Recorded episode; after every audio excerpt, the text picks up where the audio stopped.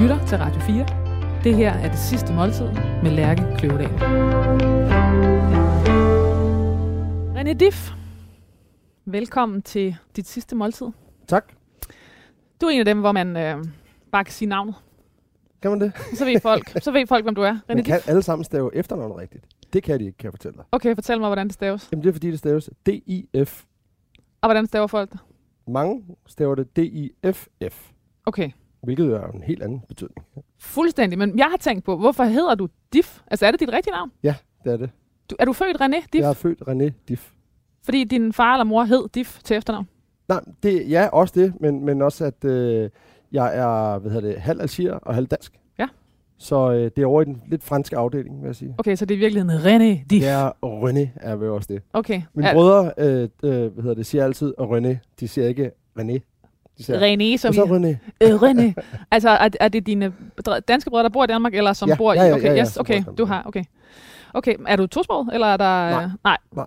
Jeg lærer mig med at sige nogle gange, at jeg godt kan snakke øh, ting øh, forholdsvis flydende. Det kan jeg også. Jeg kan jo sige nogle ting, hvor man tænker, okay, ham der, han er god til fransk, eller han er god til spansk. Men det er meget begrænset, vil jeg sige. Du kan fake. Jeg kan fake den. Ja, og noget med noget lyd, Ja, og få det til at... Ja. Øhm, men når jeg, som jeg siger, René Diff, altså du ved, der er jo mange, som skal man lige have et par ord med for vejen, og selvfølgelig kan jeg jo godt for en god ordens skyld sige medlem af Aqua. Men øhm, du har jo ligesom været en del af vores allesammens øh, mediebillede, musikverden i, du har lige siddet og fortalt mig, før interviewet startede, 25 års jubilæum lige om lidt. Ja. I det her program, der spørger jeg altid mine gæster om, hvordan de forholder sig til døden, eller om de forholder sig til døden. Det vil jeg også spørge dig om. Jeg er begyndt at tænke mere over det, vil jeg sige. Mm. Jeg tror, når man er yngre, så tænker man ikke så meget over det. Der render man bare rundt med hovedet under armen. Ikke? Men jeg tænker selvfølgelig over det i, den, i det sammenhæng af, at, at, at, man, at man jo har familie, man har børn, man selv har fået børn, så er det klart, så rører det, du ved, man vil jo gerne være der så lang tid som muligt jo. Mm. Så det er ikke noget, jeg sådan... Det er noget, jeg tænker over, når jeg siger mere, end hvad jeg ellers har gjort i mit liv, så tænker jeg det bare over det lidt oftere. Og tænker måske over at prøve at tage nogle valg i livet, som måske forhåbentlig kan være med til at forlænge, ikke nødvendigvis livet, men, men, men øh, forlænge kvalitet, man når at have, Mm. mens du nu er. For vi skal jo alle sammen samme vej. Vi bliver født uden tænder, vi dør uden tænder. Det er også måde at sige Mere eller mindre. ikke, vi, vi, vi bliver født, og vi får blæ på. Vi, lige før vi dør, får vi sikkert også blæ på. Åh oh, gud, den tanke kan man nærmest Men- ikke være. hva'? Så, så i, i, i den forstand, så, så tænker jeg sådan lidt mere over, at man ligesom når at få det meste ud af det. Men sådan har jeg jo altid været, også før jeg begynder at tænke mere over døden, at prøve at være her, og være her og opnå så meget som muligt.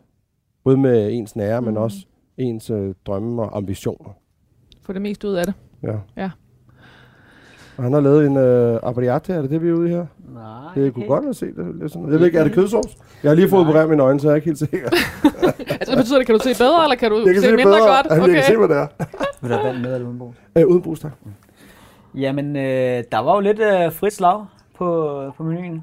Øh, René, lad os sige det som du er. Du, du har givet os en, øh, en, en, øh, en menu, der var rimelig fri for fortolkning. Mm. Og det, og det kan jo både være enormt frisættende som kok, ja, men det kan absolut. måske også være lidt, hvad ved jeg? Ja, men man vil jo gerne tilfredsstille. Ja. Så, så når det spænder bredt, så ved man jo ikke helt, hvor, hvad retning man skal tage det. Og jeg kan godt at blive man- overrasket, jeg Så må, så må man gå med, hvad man selv synes. Ja, det Præcis. modtaget. Øh, normalt er det jo sådan, at så er det sådan gerne lidt forret, hovedret og dessert, og så er der nogen, der siger, jeg er ikke dessertmand, så jeg skal have to forretter eller et eller andet. Og øh, du skriver tre ting. Spaghetti, og øh, couscous royale, som Mm. den næste, der kommer, som det er jo relativt specifikt, Mm. og thai. Mm. Og øh, det vil tiden vise, hvad, ja. hvad det bliver. Øh, det kan blive Yes. mange ting. I Ja. hvert fald spaghetti. modtaget, ja. Øh, jeg ved, du er lidt fagmand, ligesom jeg er. Jeg er selv uddannet kok. Lige præcis. Og øh, så skal man den klassiske vej, hvis du spørger mig. Mm. Og øh, der er jo nogle stykker af dem. Det kan være en carbonara, eller cacio pepe, eller noget i den dur. Det kan også være den, som måske er min favorit, som er puttanesca. Mm-hmm. Ja, vel. Som er en gammel en Napoli-klassiker. Øh, ja, man må ikke sige det, men det er altså luderens pasta. Vi har haft den en gang i programmet før. Mhm. Præcis. Ja. Så det er en, øh, sådan en tomatsauce med en saucer og sort oliven, Oh, lækkert. kapers, Nå, det er. øh, og lidt persille og sådan Ja. god olivenolie. Sådan, Jones. Og øh, Der var ikke noget på, på drikkevarer, så jeg synes, du skal have et glas hvidvin. Okay, jamen og så gør jeg øh, det. det er Lucatis Tarax. Det er, jo, øh, det er jo din sidste dag, så det må godt være okay. Ja. Ja. Præcis. Tusind tak. Velbekomme. Og hvor vil vi hen hvidvismæssigt? Det glemte Øh, fra, øh, fra øh, Boucher. Øh, så det er sådan lidt... Øh, jeg synes, det skal være sådan lidt minerals til sådan starter. Ja. Med pasta. Yes. Tusind tak. Fedt. Velbekomme. Jamen, det vil jeg glæde mig til. Hvorfor skal vi have spaghetti, som du skrev? Jamen, spaghetti, det er min ungdom. Okay. Vil jeg sige. Øh, Nu ved jeg jeg kunne også godt, jeg kunne i virkeligheden også godt have skrevet ravioli. Ja. Fordi at jeg har i den grad spist rigtig mange af de der dåser ravioli, øh, som man kunne købe for dengang 9 kroner, tror jeg, eller sådan noget. Dem spiste jeg jo, altså, pallervis af. Det blev du af. Ja. Og så har jeg altid syntes, at spaghetti har været en, øh, har været en ret, som er, som er lige til at gå til. Som sagt, der findes jo mange forskellige klassiske retter, som han for eksempel, øh, for eksempel øh, hvad hedder det, præsenterer her. Mm-hmm. Men der, du kan jo også lave dine egne retter ud af det. Du kan, du kan jo lave alt. Du kan jo stege hvidløg med olie, og så putte spaghetti, og så kører det. Og så noget parmesan også på. Så du kørende, og så et gl- et glas rødvin. Så er du i virkeligheden... Øh, Du har, hvad du skal bruge. så det har jeg altid synes var, var dejligt, og jeg laver det selv, øh, selv øh, øh, hvad hedder det, øh, hvad hedder det, stadigvæk øh, ofte. Og der vil så sige, så er det blevet måske lidt mere grovpasta Mm-hmm. de fleste gange, men jeg kan i den grad også godt lide den helt almindelige klassiske. Du er blevet, øh, du er blevet sund. Ej, jeg er sund og sund. Jeg er, jo- jeg er i hvert fald blevet sundere. Altså, du har tabt et eller andet øh, vanvittigt øh, kilotal, og er Ja. ja. fedt, og... Øh, Jamen, jamen det var fordi, at, øh, hvad skal man sige, øh, at jeg her for nogle år siden, eller faktisk talt i 18, sidder øh, efter sådan en sommertur og har været ude at spille. Hvor jeg i øvrigt havde stået, øh, jeg kan huske, at jeg havde stået backstage, og så havde jeg sagt, hvem har fået ham der til at stå så skarpt? Jeg stod og kiggede på en anden musiker, der stod og spillede, og så hører jeg så, at vores uh, turmand, siger, jamen det er en, der hedder Sune. Nå, tænker jeg, så får jeg hans nummer og ringer til ham, og lang historie kort, så starter jeg sammen du vil sgu også og stå lidt kunne skarpere. ligesom, og, og, men altså grund til, at jeg så ligesom sådan, for alvor gik i gang der, øh, der havde jeg sådan ligesom så og kigget på, øh, altså, altså jeg ved godt, det lyder en lille smule selvglad, det jeg siger nu, men jeg sidder og googlede mig selv. Selvfølgelig. Øh, bare lige for at se, hvad det var for nogle billeder, der, flog, der Ja, ligesom ja. florerede rundt. Og der havde jeg ikke det der, det var ikke det selvbillede, jeg havde. Hvordan så du dig selv? Jeg synes sgu da, jeg var meget fedt. det var altså tydeligvis ikke. Men altså, der er jo nogle billeder, hvor jeg lignede en ølkusk fra Carlsberg, så var det sagt. Og det synes jeg måske ikke, at øh, det var det, jeg havde opfattet selv. Og så øh, synes jeg, at men det er så min egen øh, opfattelse, det er, at når man øh, er lidt stor i det, så har man en tendens til at lave trutmund, når man skal lave øh, billeder. Og det gjorde jeg rigtig meget, og jeg fandt ud af, at det gjorde jeg jo på alle billeder. Så jeg tænkte, det er jo ikke mig, det der. Hvorfor hænger det sammen med at være stor? Jamen det ved jeg ikke, det var, det var, det, jeg, jeg ved ikke, det var måske bare for at blive tyndere i ansigtet eller et eller andet. Altså, er det sådan Jeg for at se lidt... Øh, øh, Ja, sådan lidt øh, hmm, kyssemundsagtige ting. Rimelig feminint, ikke? Men, øh, men jeg havde i hvert fald ikke, summa summarum, det selvbillede, som jeg sad og kiggede på. Og så tænkte jeg, det kan altså ikke være jeg. Altså, det kan ikke være rigtigt. Nu skal jeg gøre noget ved det. Og så var jeg så så heldig, at jeg, at jeg traf øh, Sune, som, øh, som har sit eget gym, og som formåede at komme ind under huden på mig. Og så har jeg trænet der lige siden. René, øh, jeg har skrevet din øh, nekrolog, Det smager dejligt, der. og øh, der er mange veje at gå med dig, fordi at... Øh, Bare gå den bedste. Bare gå den bedste, fordi du har ligesom levet mange liv. Nå, er det som, som, som, som, som sådan en kat, Som en der har kat. ni liv? Jamen, du, øh, der var også noget med, at du, øh, at du fik, I har fået enormt stor succes øh, enormt tidligt. Og altså, der, der, der vil være mange sådan, nedslagspunkter. Men t- jeg er bare gået med den, med den øh, nemmeste. Jamen skyd. Aquas brummende forsanger René Diff er død. Ja, kunne godt være. Mm. Hvordan vil du selv gerne have det ned? Det er jo rigtigt. Det er rigtigt. Det er faktuelt. Ja. Eller forhåbentlig ikke, men du ved. Ja, Ja, nej, nej, jeg ja. forstår, hvad du mener. Der, I har slået en masse rekorder. Det kan man også få Ja. med. Forsangeren for Danmarks bedst sælgende popband er død.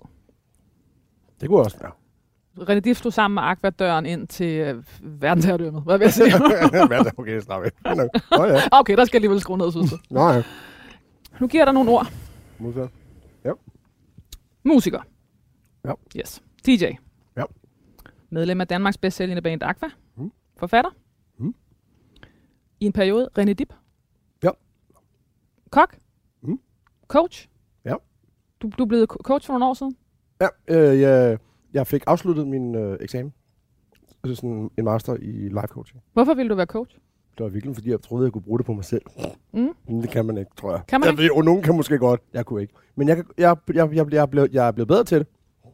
Jeg skal være indrømme i starten, der tænkte jeg, nu skal jeg bare bruge det på mig selv. Og, og, sådan, og så vil jeg også øh, hvad hedder det, hjælpe, hjælpe hvad hedder det, andre inden for min egen branche. Øh, med ligesom at få dem lidt mere ud over rampen, eller hvis det var helt nye, som gerne vil ud og sådan. Og så lavede jeg noget, der hed Entertainment Coaching dengang. Men der var ikke så mange kunder. Jeg okay. ved ikke, om det var, fordi de var bange for, hvad der ville ske. Øh, Og på, det- og på det tidspunkt, hvor jeg først fik en almindelig uddannelse som, øh, som coach, så, så tror jeg, at de fleste folk troede, det var sådan noget hokus pokus i virkeligheden. Selvom det var meget stort i udlandet. Øh, René Diffs, René Diff blev mejslet ind i musikhistorien som det rappende medlem af popgruppen Aqua, der med 33 millioner solgte albums. Er det det rigtige? øh? Jeg tror, det er s- 4, 4 35 eller 36 eller sådan noget. Og vi snakker altså ikke Det er bare plader, tror jeg. downloads. Vi snakker folk, der er gået hen og købt Mm. et album. Ja. På den måde skal man Eller huske købt tiden. en plade. Ja, ja, ja. Præcis. Men er tiden Ja. ja. på den måde, altså det var, jo, det var en lidt mere konkret ting at gå ned og købe et album, end det er i dag, hvor man bare, Ja, ja. du ved, Ja, fordi nu kan du tage en af sangene. præcis, Så kunne du ikke dengang. Så skulle du købe hele pladen. præcis. Eller single. Men i hvert fald, så lad os sige 35 millioner, øh, mil- millioner solgte albums, var Danmarks all-time bedst sælgende gruppe. Wow. Det er jo helt, det er helt, det er jo... Det er crazy. Det er stadig crazy for mig den dag i dag. Er det det? Ja, ja. Det synes jeg. Det synes jeg virkelig. Jeg synes, det er crazy i den forstand også, at som du selv lige nævner, det er jo ret, det er, altså, det er, jo, det er mange CD'er. Er Det er vildt mange CD'er. Og nu sælger du 0 CD'er. Ja. Hvis du er heldig, så har de måske sådan en årlig CD-messe, eller plademesse, eller record days, er der også nogen, der har, hvor man kan købe plader og sådan noget, ikke? Men det er jo, det er jo ikke der, hvor du sælger. Der står her, med Barbie Girl skabte Aqua en af 90'ernes mest ikoniske, øh, et af, en af, et af øh, 90'ernes mest ikoniske numre. Det, var, det er stadig Barbie Girl, der er det største nummer, ikke? Jo. Ja.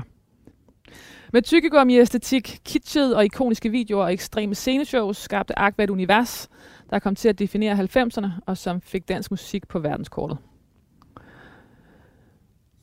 Jeg, har- jeg har simpelthen læst, at det kan godt være, at, at du øh, hverken, at hverken kan bede eller afkræfte det, men at Cartoon, Cartoon Heroes var den 8. dyreste video nogensinde. Altså, når man kigger på de der lister, så Bla- Michael Jacksons Black or White ligger lige over 3,5 millioner dollars. Jeg tror, øh, det tror jeg faktisk er rigtigt. Øh, den blev optaget i udlandet, og så tror jeg, at de omregnede så, hvad det ville have kostet, hvis man lavede den i Danmark. Og så er vi deroppe omkring. Okay, Og det tog, jeg tror, vi var der en uge eller sådan noget. Men det var også bare for ligesom at sige, hvad det var for en, en, et niveau, I var på. Altså Ja. ja. i forhold til musikvideoer, og bare, hvem, hvor mange Mhm. penge, der blev postet i det. Og I ligger ligesom, der er Madonna og Michael Jackson, og, og, så, og, og så ligger I, ikke, som øhm, i forhold Ja. til, ja, hvad, altså, hvad der blev brugt af penge på jer, øh, og, og hvor stor en øh, Ja, succes Jamen, der I var, det, var, det var store budgetter, man kørte med. Og specielt også der med musikvideoen. Jeg kan faktisk huske, at da vi skulle til Prag og optage den, der troede jeg i virkeligheden bare, at vi skulle stå foran sådan en green screen. Fordi jeg havde, vi havde, sådan, jeg havde fået sådan at vide, at der var noget med noget ubåd og sådan noget. Jeg vidste bare ikke, at de havde bygget en ubåd. og skåret den tværs over. Og den fyldte jo nærmest en hel hangar. Den var fandme stor. Og det var ligesom, altså de har virkelig, altså ikke sådan en 200 meter øh, hangar, men de har, de, de har virkelig gjort øh, meget ud af det. Det var en fantastisk flot video også. Hvad var det for en tid for dig? Det var sgu en vild tid. Jeg synes, det var fantastisk. Det er jo, det er jo lige pludselig så, den drengedrøm, man går rundt med, lige pludselig bliver opfyldt. Og Var det det? Var det havde du drømt om at blive kæmpestor øh, popstjerne? jeg har ikke drømt om at blive kæmpe stor popstjerne, men jeg havde drømt om at få succes inden for, for min passion for musik. Og det, det fik jeg jo, og, og det øh, var jo helt... Altså, man skulle nive sig selv i armen. Meget ofte. Fordi at... Fordi det, det var jo ikke alle, der ligesom opnåede det, hvis man kan sige på den måde. Så øh, det er, det er jo helt klart det mest sindssyge. Hvem var du? Jeg var ung, tænkte den måske ikke, før jeg snakkede. og arbejdshest, det er jeg stadig den dag i dag, men jeg vil sige, at jeg var i hvert fald en del vildere, end jeg er nu. Og havde bredere armbevægelser. Kan jeg også godt have nu, men ikke sådan på den måde, som når man er helt, helt ung, og tilbringer det meste af sin tid med at rejse rundt i hele verden, og, og lave det, man øh, kun har drømt om, kunne være muligt. At det så lige pludselig, så står du i det, mm. og så er du popstjerne, ikke bare i Danmark, men også i hele verden. Og lige pludselig så har alle folk en holdning til, hvem du er, uden at kende en. Hvordan var det? Jamen det var, nogle gange var det fint nok, og andre gange var det selvfølgelig dybt ubehageligt, fordi de kendte mig jo ikke, og de vidste ikke, hvem jeg var, og andet end det, de har set på en musikvideo, eller hvad, hvad de ligesom havde øh, hørt. Så det tog nogle år, før man ligesom, for mig i hvert fald, lærte, at så lang tid jeg kender sandheden, så kan du sige, hvad du har lyst til. Så der er ikke noget, der kan vælge mig af pinden på den område, der i hvert fald. Brugte de hinanden til alt det der? der eller hvad, hvor gik man hen med alt det, der var nyt og svært og stort og sjovt? Og, Jamen, det bearbejder man jo sammen med, sin, øh, med sine kollegaer. Mm. Og, og ellers så, så holdt man det for sig selv, og så kulminerede det måske i, at man gik lidt for meget i byen og var lidt for vild i hovedet. Men det kan jeg jo kun, jeg kan kun snakke for min egen del, jo, men, men altså det, det er i hvert fald det, vil jeg sige. Så, var det din ventil? Var det at feste? Ja, det var det i hvert fald. 100 procent. Det var bare ud og... Altså...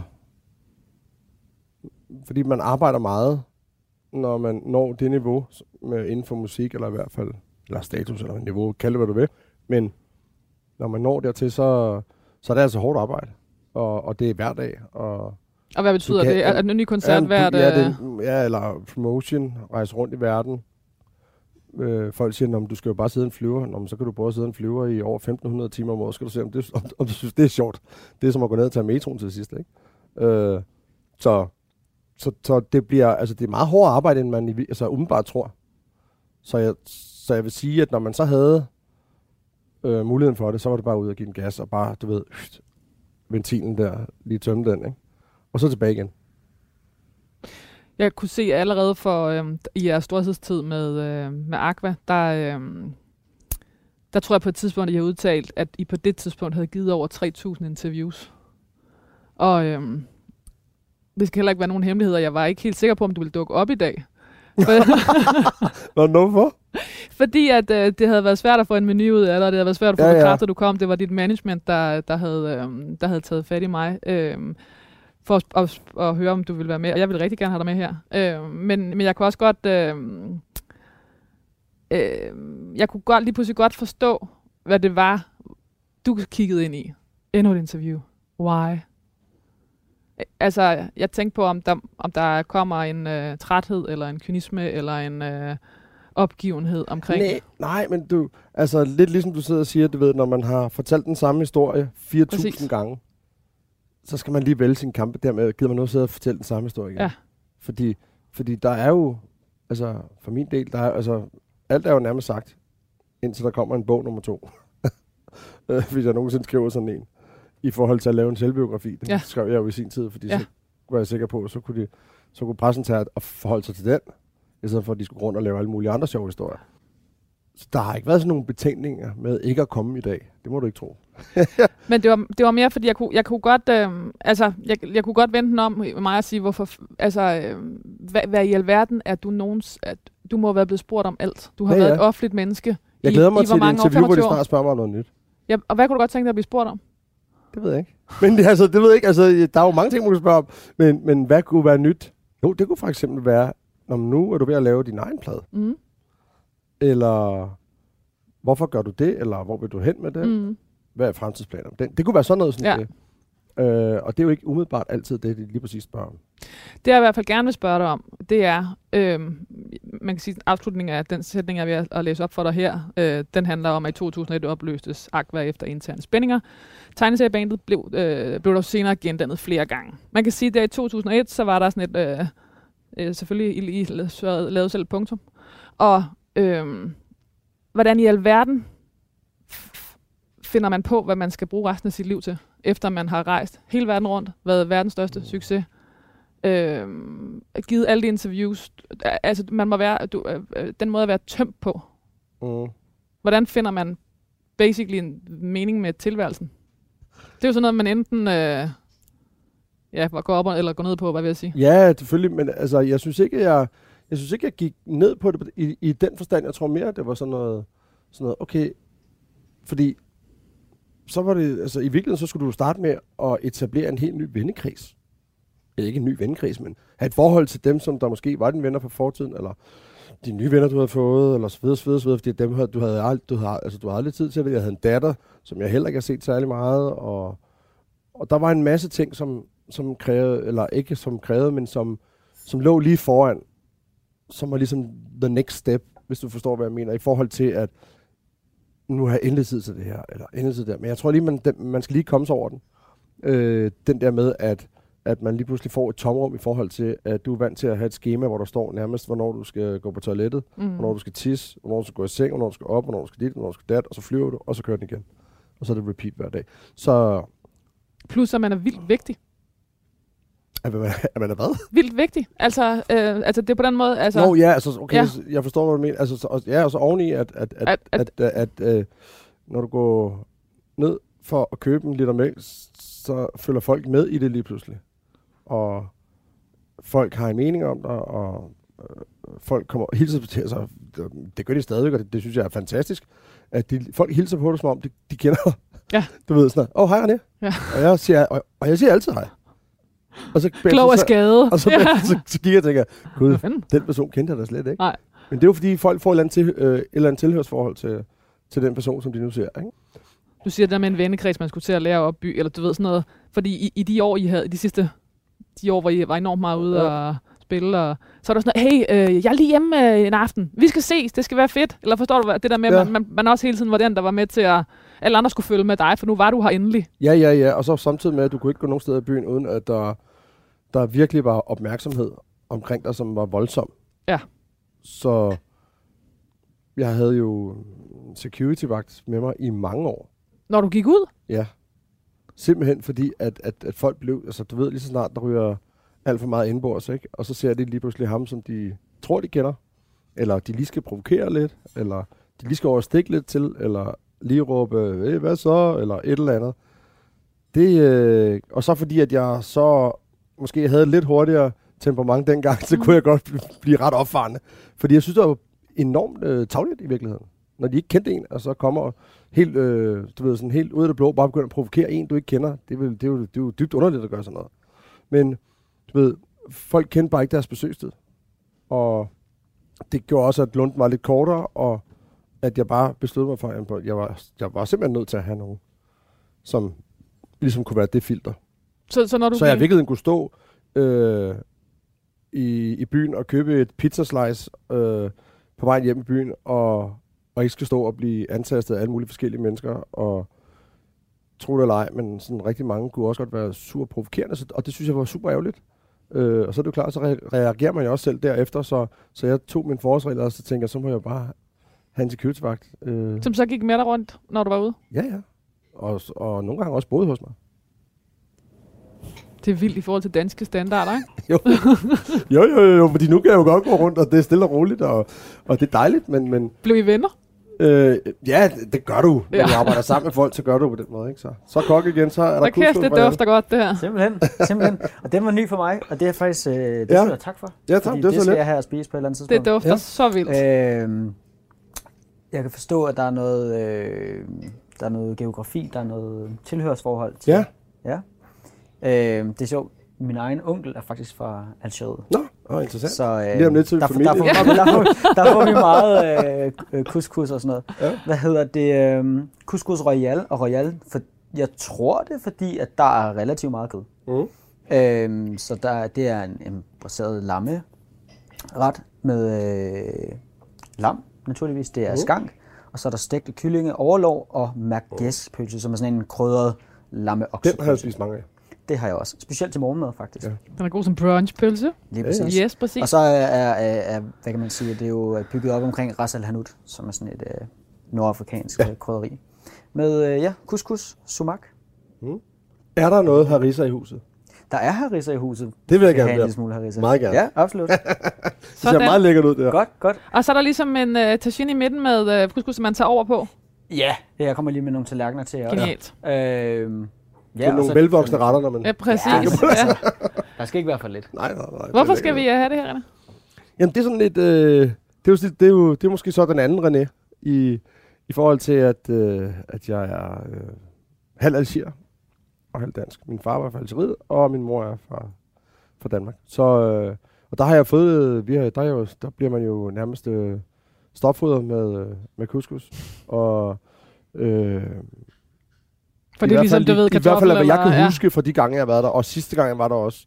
Og nu er det så mange år siden. Men, men hvor jeg var der, der, øh, der var også det, det, det allerførste, der stod øh, på bordet, øh, var, når man ankom hjem til vores familie der, der var det, øh, der var det couscous med, med kylling.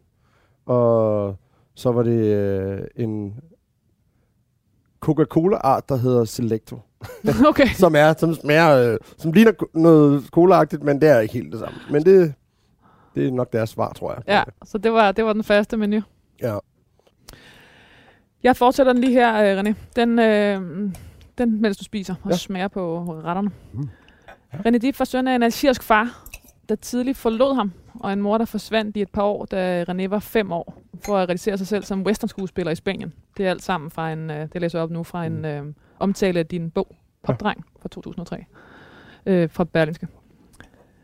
Da hun siden vendte hjem, var det med skiftende papfædre, blandt andet en, som drev en suspekt automobilforretning i Østeuropa, der involverede tyske luksusbiler, som skulle køres lynhurtigt til Danmark i nattetimerne under ledsagelse af en stor lat pistol, som René en dag fandt i morens klædeskab.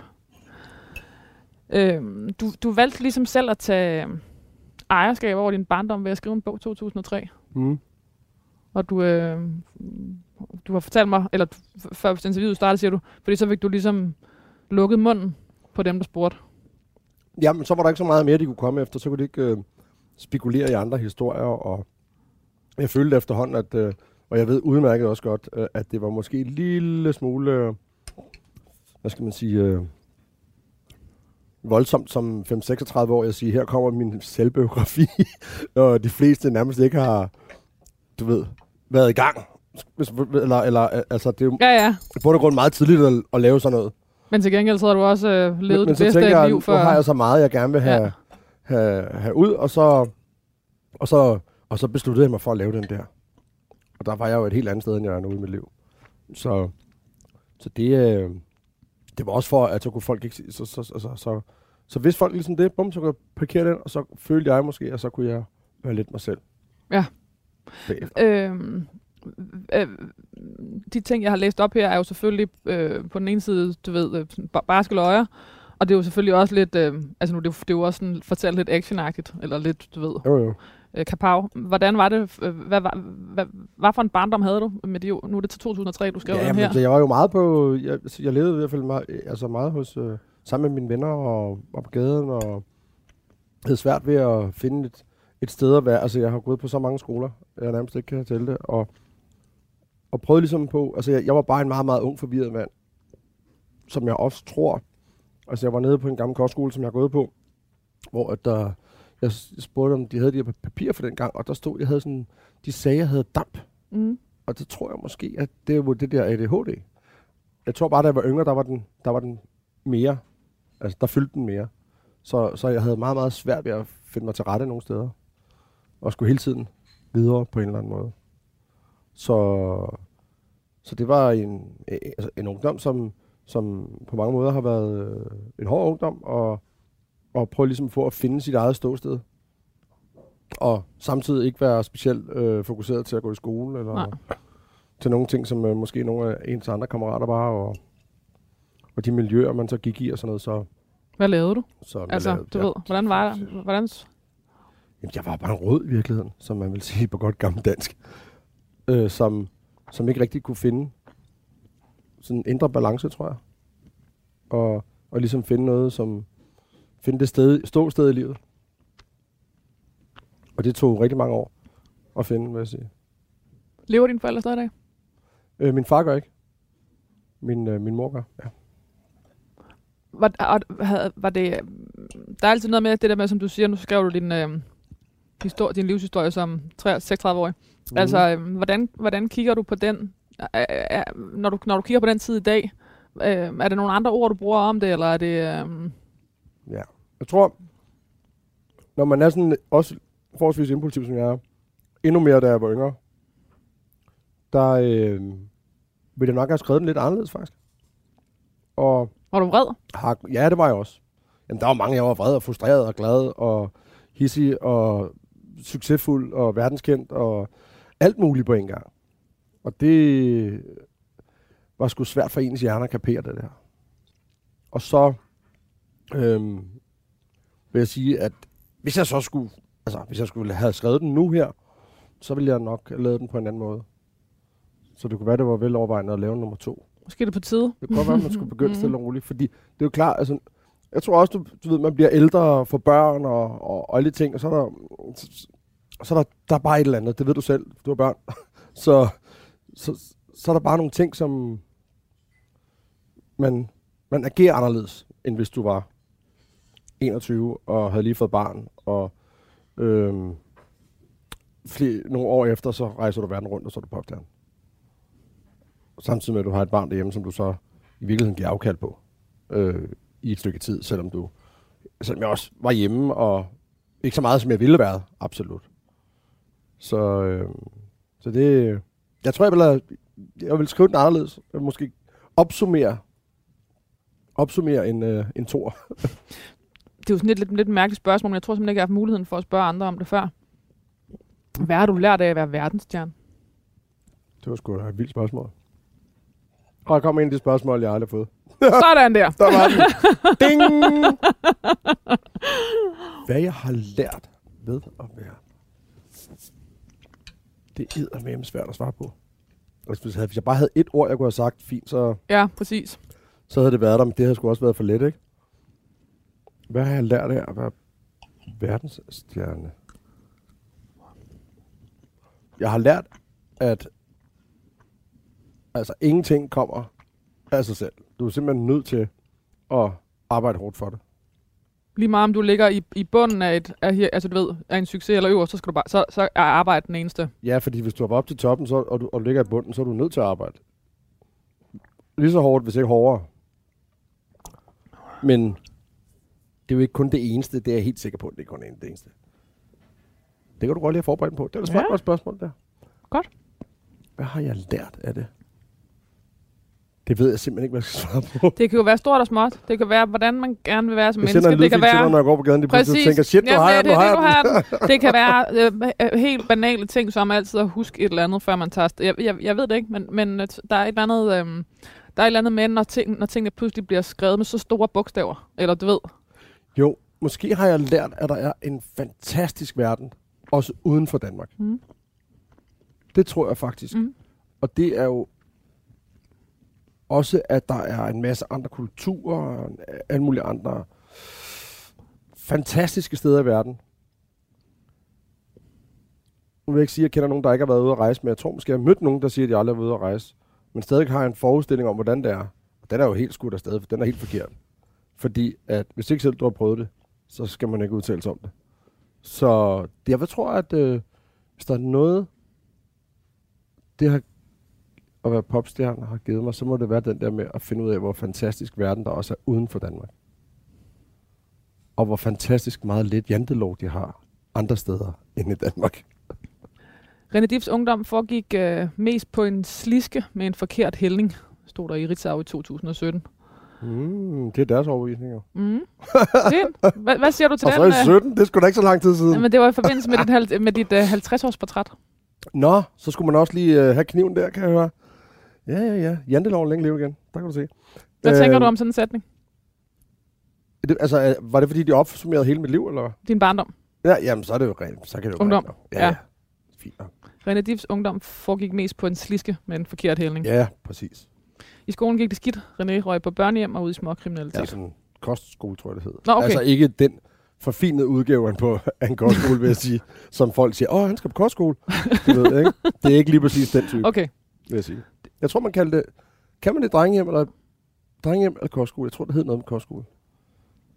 Men altså et sted, Så- hvor der var ligesom var mere opsyn. Der var kun drenge. Okay. Der enten øh, ikke kunne te sig andre steder øh, med skoler, eller øh, deres forældre ikke havde så meget tid til dem, og hvis de slet ikke kunne, altså, eller ikke så meget tid til, men hvis deres forældre ikke kunne styre dem. Og der var jeg så en af dem. Hvordan trides du der? Det var sgu op og ned. Nogle gange var det meget hyggeligt, og andre gange var det noget lort. Og hvad savnede du dine forældre? Ja, det gør jeg. Jamen, ja, ja, det gør jeg. Selvfølgelig gør det. Altså, jeg savner min mor, og min mormor og min morfar. Øh, hvad hedder det? Øh, og det er jo klart, når, når der er ting, man ikke må, så, så man rigtig gerne vil, så vil man det endnu mere, ikke?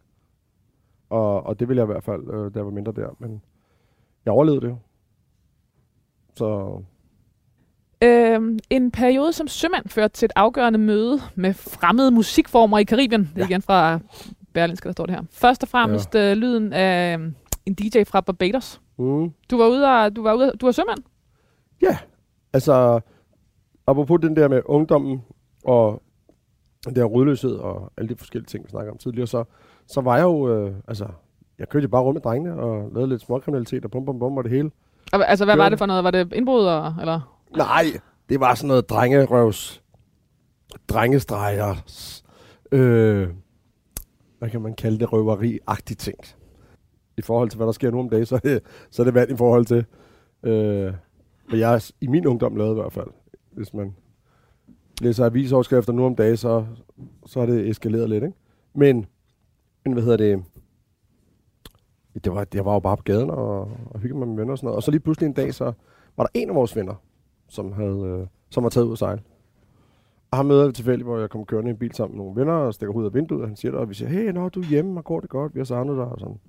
Og så siger han, det er det bedste, jeg nogensinde har gjort. Så tænker jeg, wow, hvis jeg skal ændre mit liv nu, og ikke ende op i fængsel, og ende med at være rigtig kriminel, så... Tænkte du det, eller tænker Ja. du, at du tænkte det bagefter? Eller forstår du, hvad jeg mener? Nej, jeg tror, jeg, jeg, jeg tror det, det tror jeg faktisk var ret bevidst. Altså, du havde fornemmelsen af, okay, Ja, det, ja, der, ja, den der sliske, den der sliske Den der, går der- ned, den havde du selv en fornemmelse af. Den sliske, som en øh, de forkert godt handling. nok øh, nævner til, i avisen, som du læste før, ja.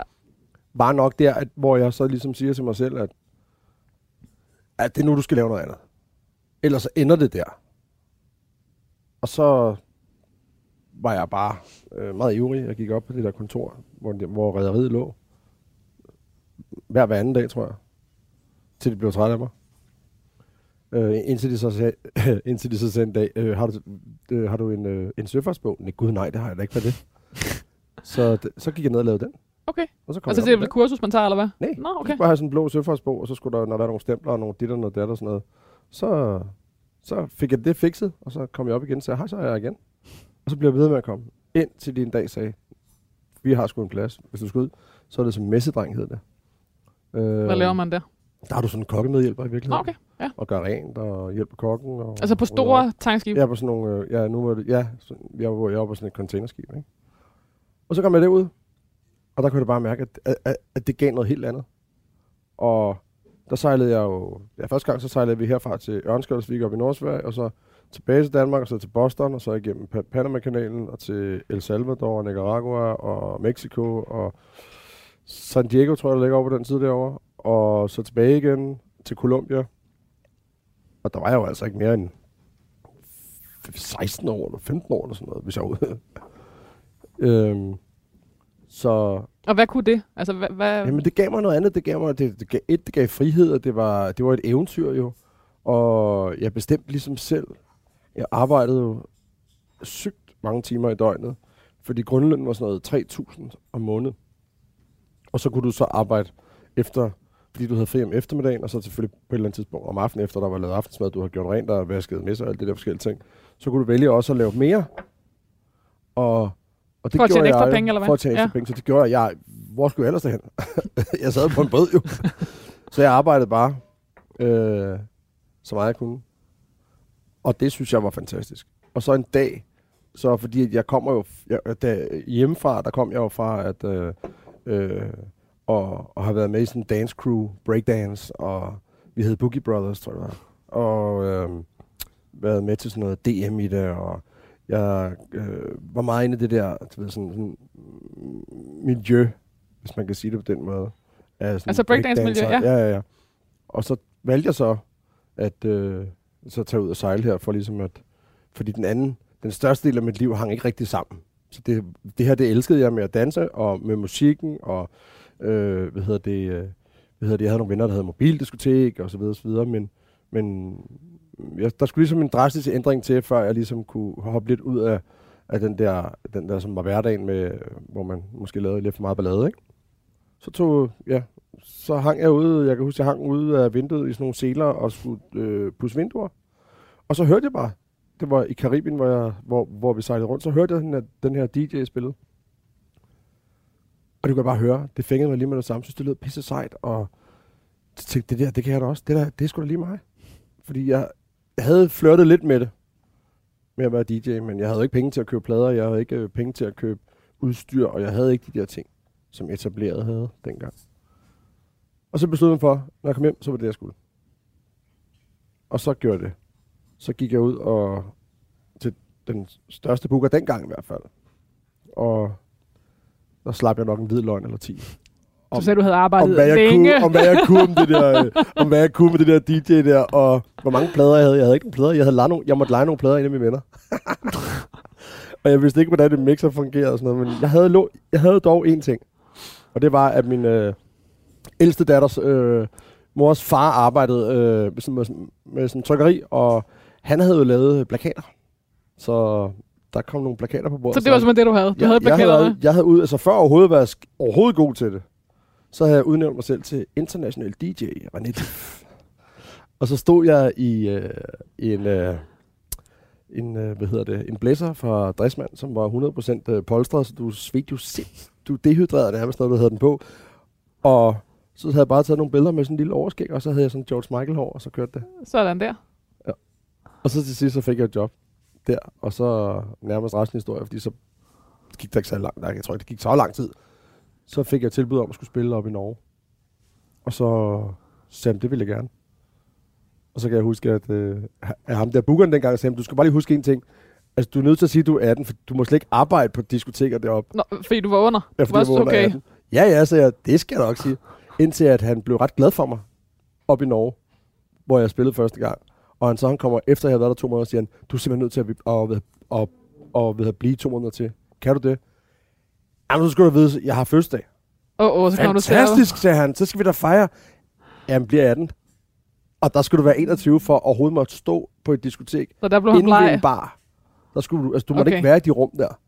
Og jeg var jo fuld bar. Altså, det, prøv at, jeg, den havde jeg fået ikke for lidt. Han troede, jeg var deroppe af, ikke?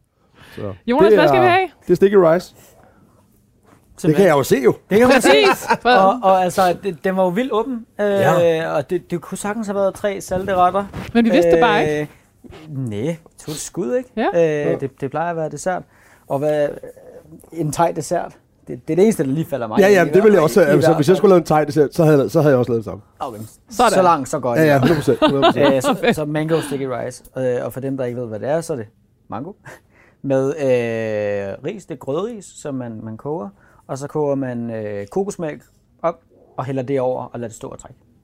Rimelig simpelt faktisk. Med lidt sukker, ikke? Sådan der. Så øh, Tak, Jonas. det Fedt. sådan er det. Okay, uh, René, uh, Tej, hvorfor, uh, hvorfor, hvorfor skulle vi i den retning?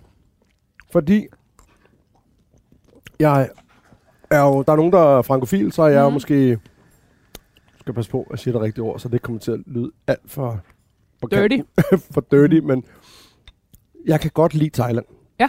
Jeg har været i Thailand rigtig meget, og jeg synes, deres øh, køkken er fantastisk. Mm.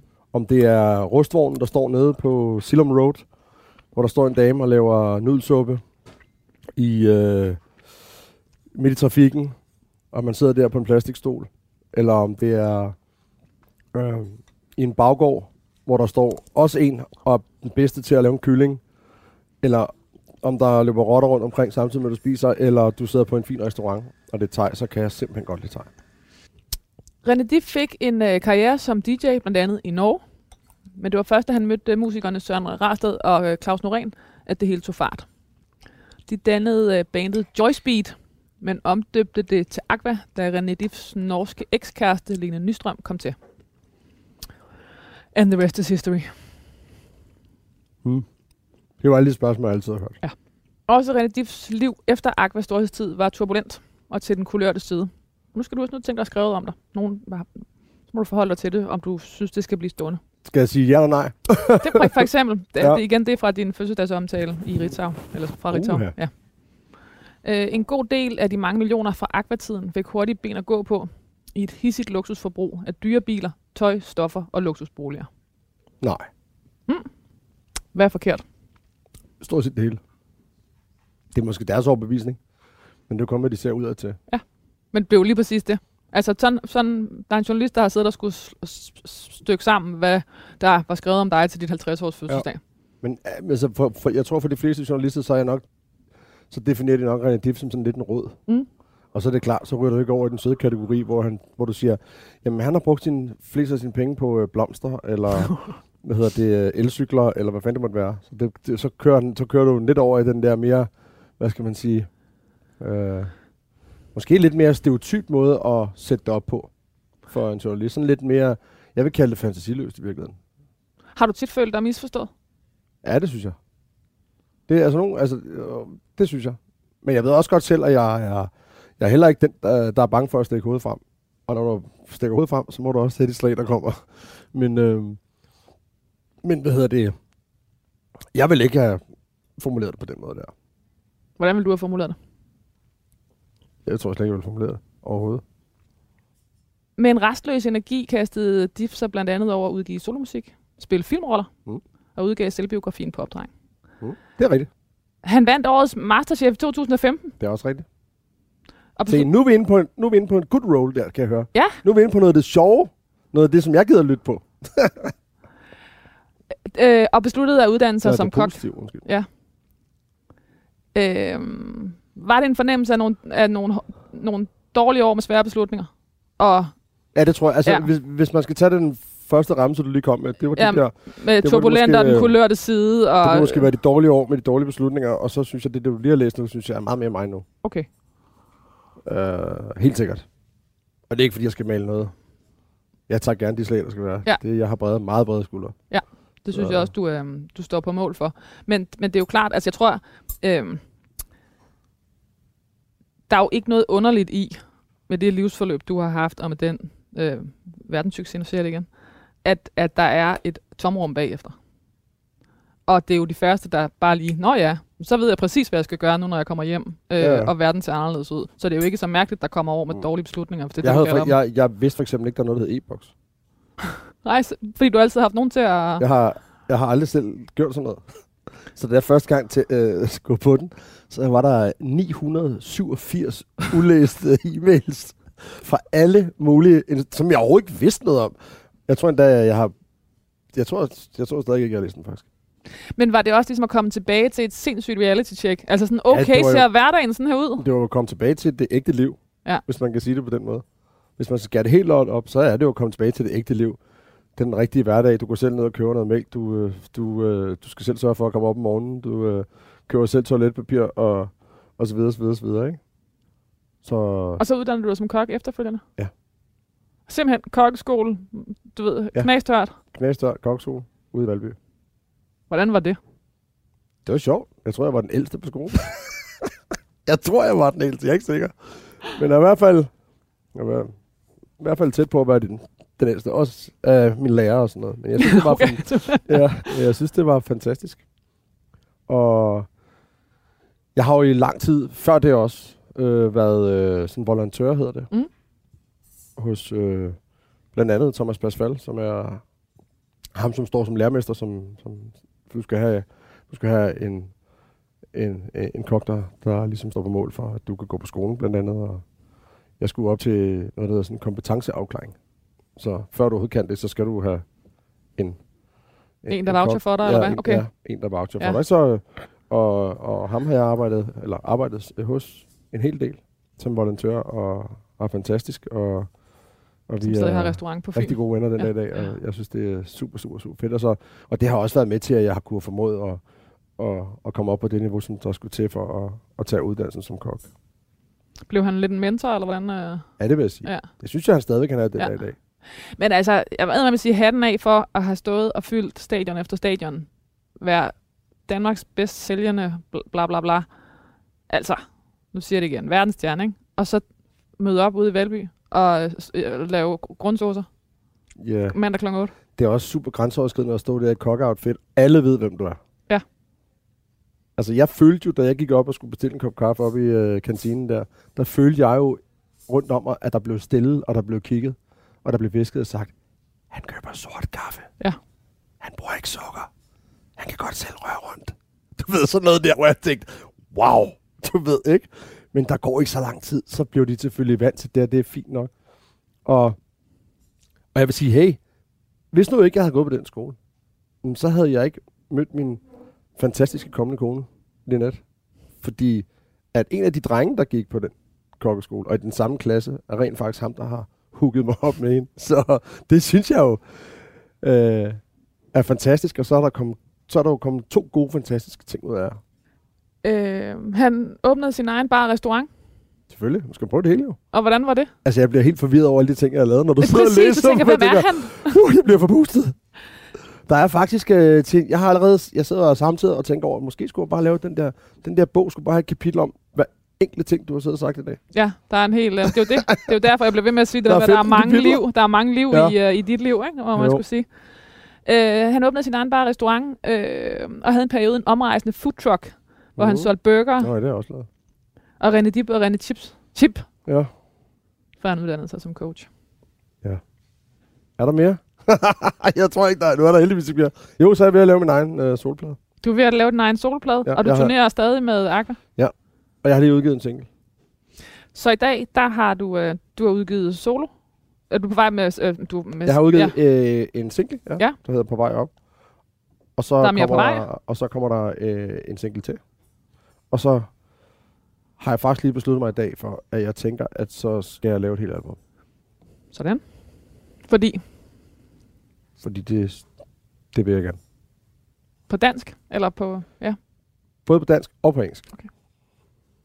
Skal det være med at tage munden fyldt. Det er Men, Også øh, det er en beslutning, du lige har taget i dag. øh, nej, jamen, det er faktisk det, jeg tidligere i dag. Fedt. Øh, hvor, øh, men, men, men, men jeg laver jo også, den første single udkommer også på engelsk. og så Med- turnerer du Med et lille twist. Med et lille twist. Yes. Som Ja. bliver rigtig spændende. Men det vil jeg ikke sige nu, fordi så ryger hele den nyhed. Okay, modtaget. Hvordan vil du gerne uh, huskes? Mm. Der er jo mange ting, man gerne vil huskes. Nu ved jeg selvfølgelig formentlig nok godt blive husket for, for Aqua. Det er Svært at komme udenom. Ja. Det er svært at komme ud om. Jeg vil huskes for, det kunne være for den, der igen ikke så nogen øh, forhindringer, men kun så opgaver, der skulle løses, og så gik jeg efter det, jeg gerne ville. Og sprang ud i ting. Jeg har det sådan bedst, når jeg er lidt sådan lidt på glat is. Fordi så skal du tage sådan nogle bes- beslutninger, som både kan gå den ene og den anden vej, ikke? Så, så bliver det sådan lidt farligt på en eller anden måde. Så når det bliver for sikkert, så keder du dig, eller hvad? Det kan man godt sige, faktisk. René Diff efterlader sig tre døtre og sin forlovede Linette Joe. Æret være hans minde. Amen. Amen. René Diff, hvad skal der stå på din gravsten? Jamen først så, øh, så skal jeg lige udstilles øh, rundt omkring i verden, tror jeg. Forstået på den her måde, at jeg i sin tid, i midten af karrieren med Aquara, indgik en aftale med Marco Everisti, Okay. om at han måtte øh, øh, bruge mit lig. Jeg ved ikke, om det bliver lidt mobilt, det med, at han skal balsamere mig, tror jeg. og så skal jeg sidde i en Ferrari, i sådan et, øh, i sådan et øh, kunstværk, øh, værk. og så skal jeg udstilles øh, på nogle af de største museer i verden, før jeg så Bliver brændt. bliver brændt forhåbentlig, ja. Og når jeg så bliver brændt, så vil jeg gerne ind i en sådan en nytårsraket. Og så folk, der holder af mig, håber jeg vil stille sig på rådhuspladsen. Og så vil de fyre dyffen af kl. 12. Det var genialt.